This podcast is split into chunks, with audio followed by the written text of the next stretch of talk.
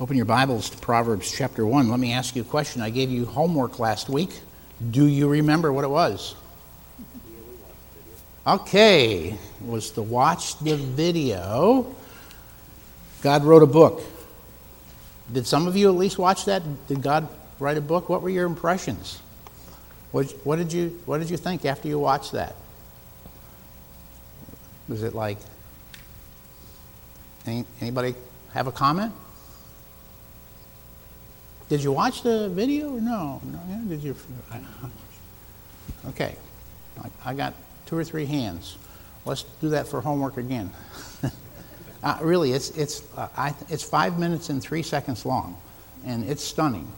Uh, you just go to YouTube. You can go to the Desiring God website. I would assume you're familiar with that. But even if you're not, just, just take, pull up your web browser and write Desiring God in there, and it'll, it'll come right up. And, um, or you can just go to your YouTube video and just type in there, God wrote a book. Uh, there's, there's several things in there, so you'll just have to look for the one Piper did, five minutes, three seconds, and, and watch that, and you will be blessed um, by it and encouraged by it. But I, I, wanted you to see that because you can't, um, you can't dismiss um, the awe, the, the reverence, the honor, the respect, the, uh, the amazement that God's people are to have um, for the very words of God. Like Mark quoting the verse that he's, that he's meditating on. And when you memorize it, when you meditate on the word, and we, we see the character of God and, and who he is, we're just, we're just uh, we're, we're, amazed that he loves us, that he, that, that he forgives us, and um, all that goes with that. And that is directly connected to the fear of the Lord because if you do not fear the Lord, you'll have no desire for that whatsoever. None. There'll, there'll be no desire. And perhaps you remember before you were saved having absolutely no desire whatsoever for that.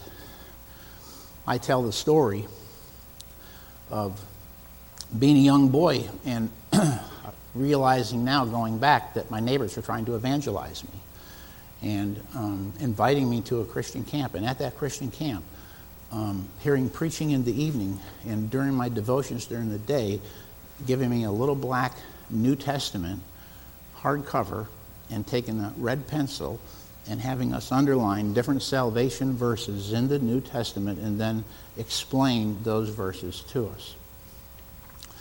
And I took that Bible home and I placed that Bible in the head of my bed, and that Bible stayed in the head of my bed for at least 15 years. I never looked at it, but it was like a good luck charm. I also never got rid of it. I left it right there. Why didn't I look at it? Why didn't I read it? Because there was no fear of God in me. I had, I had no hunger and thirst for righteousness. But there was at least a respect for the Word of God, so I I didn't throw it away. I threw lots of things away in those years, but that stayed with me all those years. And then when the Lord moved in my heart, the testimony of that person at work, I remembered that Bible and I remembered that book and I went back there and I read those words and for the first time those words came alive. And, and that's what happens in the heart of a believer. And he turns your heart, regenerates your heart, turns your heart to Him, and now all of a sudden there is a new fear, an awe, a, a, a, a reverence, an amazement uh, of the Lord. And that's what we're looking at um, today. So, just a review, we're looking at Proverbs uh, chapter 1. And we have handouts back there. Uh, the first page of the handout was for last week. It was the intro for last week. Um, I didn't make another one for intro today, so we will ultimately, uh, at some point, get to page two. But I want you to see, again, just reviewing, we see in Proverbs 1 the, um, if you will, the, the, the title and the, uh, the author, uh, the book of Proverbs. This is what it is. It's Proverbs, and it's the Proverbs of Solomon, the son of David, king of Israel. And we talked last week about the contrast between the book of Psalms, which we spent oh, about 18 months in now, and we'll go back likely this summer to Psalms, but the difference between David, who was a warrior, a shepherd warrior, and even as a shepherd, he's fighting the lions and the tigers and the bears. And, and as a warrior, he's, he's constantly having to be delivered. And, and the Psalms are full of his deliverance and his prayers for d- deliverance, and his praise and his worship for God delivering him. And, and how that is completely contrasted from the author Solomon, his son, who, because of his dad's obedience and his dad conquering and God's redemptive plan, lives a life of peace where there is no war. And he gets to contemplate um, all, the, all the great thoughts and all the great wisdom uh, of, of the day. And he wrote some 3,000 proverbs, some of which are in here. He wrote the book of Ecclesiastes, even the Song of Solomon. And, and we see how different, um, how different that is. He, he writes in, um, in wit, in comparisons, in illustrations, in word pictures. Just, just a, a completely uh, different um, way of looking at life and reading the book. Um, Proverbs attracts us because you can grab one, one little piece. Uh, Proverbs says things different than maybe we would. You, you know, you might look and you might say to someone, "You're just plain lazy." But Solomon doesn't say that. He says, "As a door swings upon the hinge, so does a sluggard turn upon his bed." And he just says it a different way, and it just sort of grips you. And the next time you do two turnovers in bed, that verse comes to you, and you hop out and you, and, and, and you get busy doing what God's called you to do. It's a, it's a, it's a very different way of writing. And um, we talked about those contrasts. And then we looked at verses 2 through 6, where we see the author's purpose for, um, for writing Proverbs. Look at verse 2 through 6. It's very, very clear here. Why, is, why this book? Why did he write it? To know wisdom and instruction, to discern the sayings of understanding, to receive instruction in wise behavior, righteousness, justice, and equity, to give prudence to the naive, to the youth knowledge and discretion. A wise man will hear and increase in learning, and a man of understanding will acquire wise counsel. To understand a proverb and the figure and the words of the wise and their riddles. And then we come to the, the motto of the book or the theme of the book.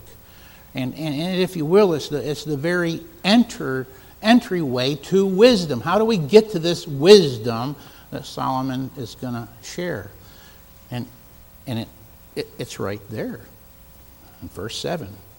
We've spent a lot of time on verse 7. It's important. Verse 7 says, The fear of the Lord is the beginning of wisdom, but fools despise wisdom and instruction. You know, we're living in a time when we desperately, as a church, need to push the button on the fear of the Lord. Our, our own hearts guarded and asking ourselves and asking the Lord to give this to us afresh and anew. We, we live in a culture that has completely thrown off the fear of the Lord. It, is nowhere in sight, in no place. And that, that isn't the way it used to be in, in this nation. But it's, it's where we are now. I grew up in what was often called the age of Aquarius, the psychedelic 60s. And um, it, it was in this time that really the full, massive weight that we used to look at as being healthy, a healthy fear. Even if you weren't a Christian, there was a healthy fear of the Bible and a healthy fear of of the truth that was in the scriptures. People knew what was in the scriptures, even if they didn't, they didn't have a personal relationship with God. And there was a healthy fear in the land. And everybody believed that there were absolutes. There was truth, and truth could be known. And, and none of those things were an argument. All of a sudden, we threw all of that off. We threw all restraints off. And everybody's truth was their, was their own truth. And culture began to change rapidly. And fear began to become the spirit of the age. Now, isn't that interesting? I want you to think about that for a minute. Fear began to become the spirit of age. When we threw off all the restraints and we stopped any sense of the fear of the Lord, fear actually increased. Fear came rushing in like a flood. And where do we stand today? Today isn't the age of Aquarius. Today is the age of fear. Today is the age of anxiety. Everybody is afraid of everything. And you know why everybody is afraid of everything? Because everybody has made themselves their own God and they're afraid they're going to lose something. They're going to lose their health, lose their home, lose their job, lose, lose, lose, lose.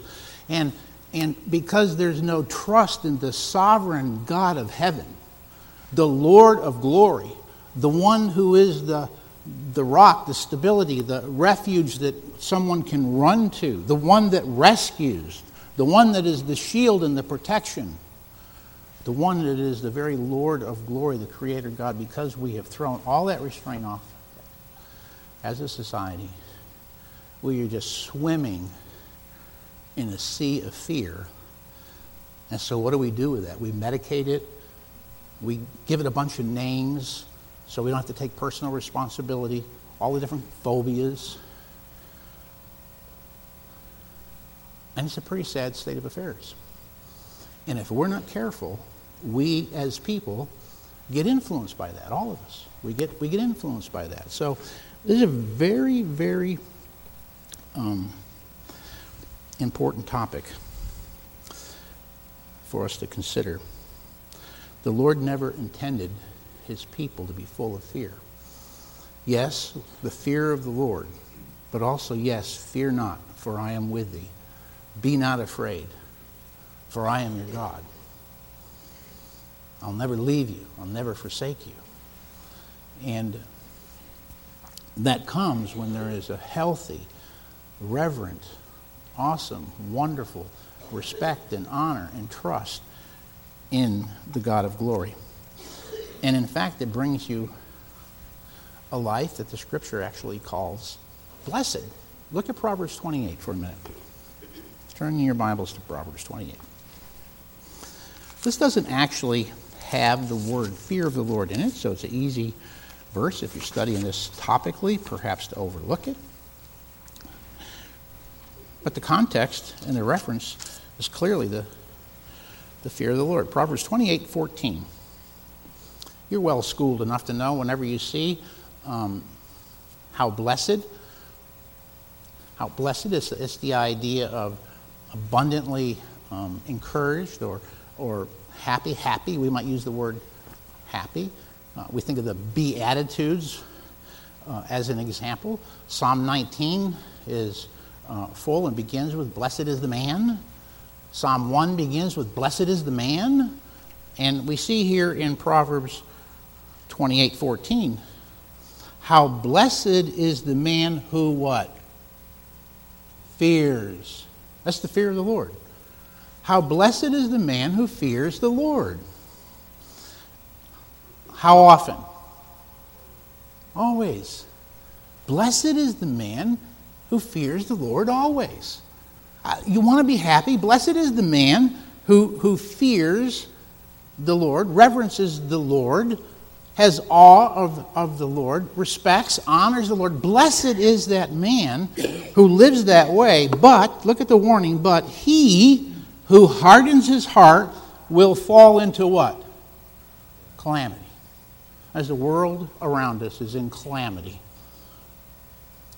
But God's people can be at peace in a, in a sense of God's in control when we have the fear of the Lord, for we know He's sovereign. We know He's working in providence.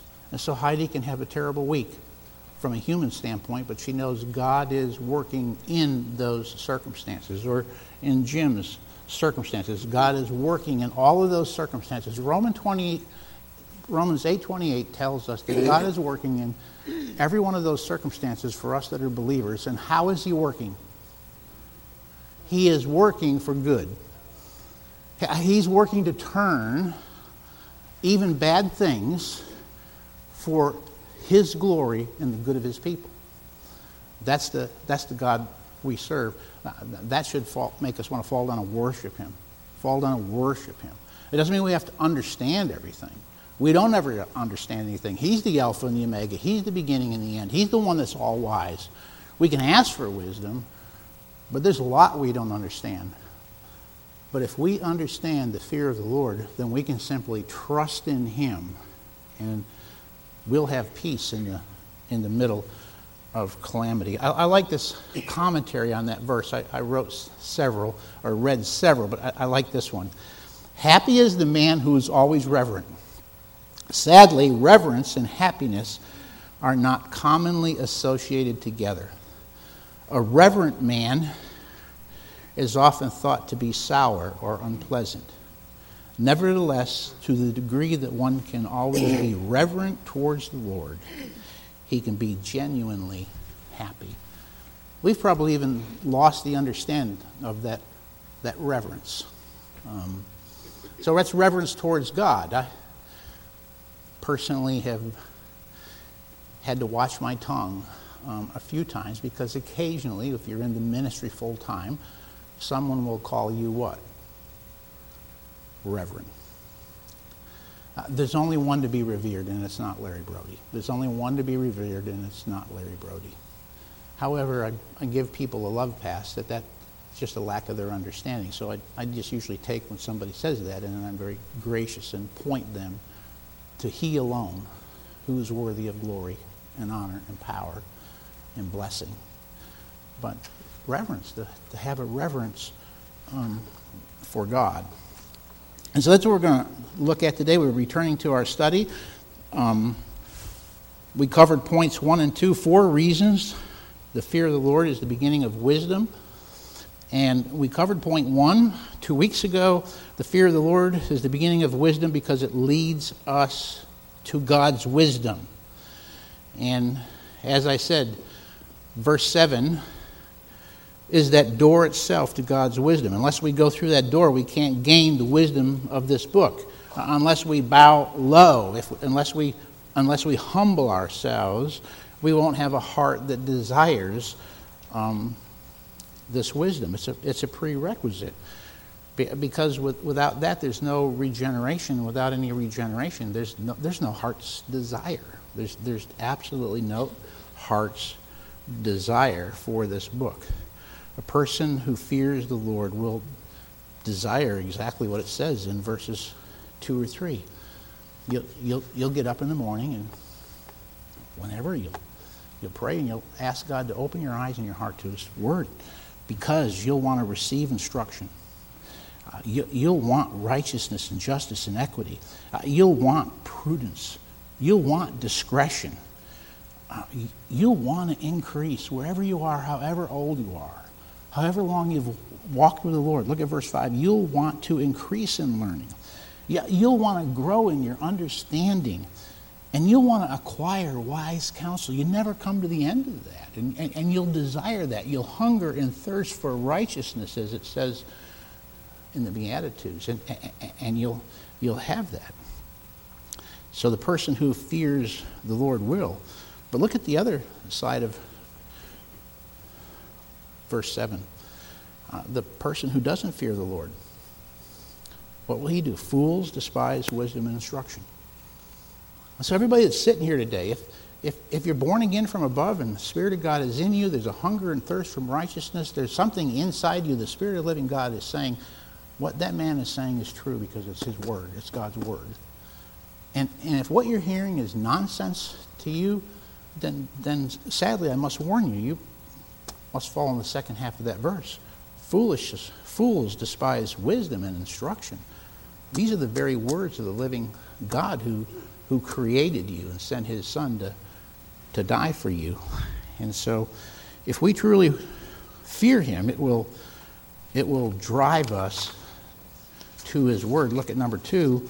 The fear of the Lord is the beginning of wisdom because it's the essence of wisdom. We saw that in Job 28. Um, again, a couple of weeks ago. The fear of the Lord, that is wisdom. That's what it is. Proverbs leads us to a true knowledge and understanding of a right relationship with the maker of the universe, which then overflows and affects every, every aspect of our, of our life.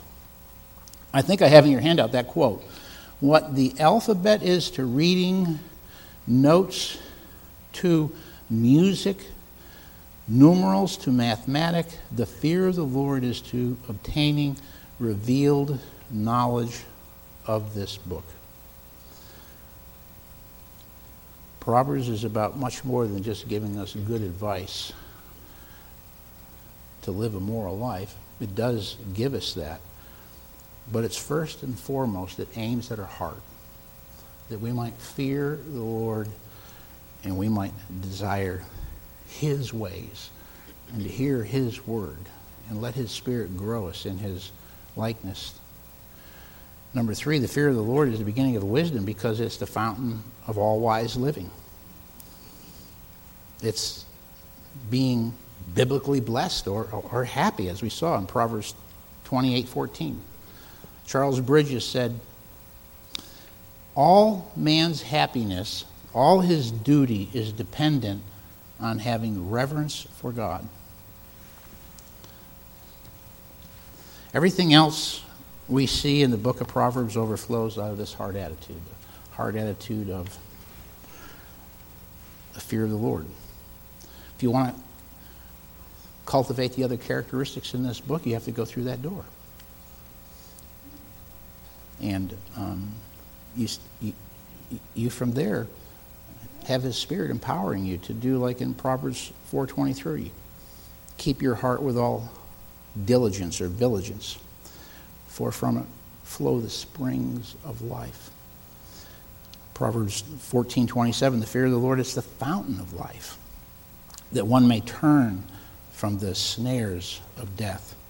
You see that the fear of the Lord is the life-giving fountain because it leads and it guides us away from the path that leads to destruction and death.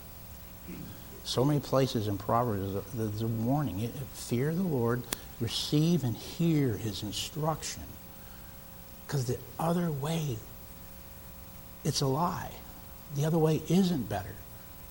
Sin is pleasurable for a season. The other way seems better. It seems more logical. It seems right. But it's a lie. It leads to destruction and death.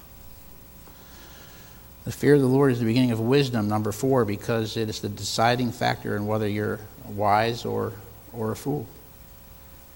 What makes a person wise or foolish is ultimately dependent on how they respond to God's word. It's, it's how you see God's word. Those who fear the Lord are the wise. And they're wise because they fear the Lord. They go together. You can't, you can't separate them. Uh, the ones that do verses 2 and 3 receive and, and, and seek after, after wisdom. Um, they're the ones who truly fear the Lord and will actually grow. The Spirit of God will take His word and grow you in the, in the fear of the Lord, as opposed to the way of the fool. Proverbs says the way of the fool is right in his own eyes. We're depraved, we're deceived. We need His word to open our eyes and show us who we are and who God is and to show us the way that we should go. And we can only learn that through God's revelation. So we won't go over them, but you can think about them this week. You see the implications. They should be on the next page, I believe. We must know that what you do with Scripture is what you do with God. I want you to think about that for a minute. What you do with Scripture is what you do with God. In a few minutes, Pastor Farrell is going to come and he's going to preach. And he's going to, he's going to lay out an exposition, I would presume, um, an entry, introduction to Romans chapter 6. Perhaps one of the most important chapters in the Scriptures. I guess you could say that about almost every chapter in the scripture, but it's a powerful chapter 6, 7, and 8. And you should be asking yourself, as I hear that, what do I do with it? It's not just going to the altar. There's nothing wrong with going to the altar. You want to go to the altar and pray, there's nothing wrong with going to the altar.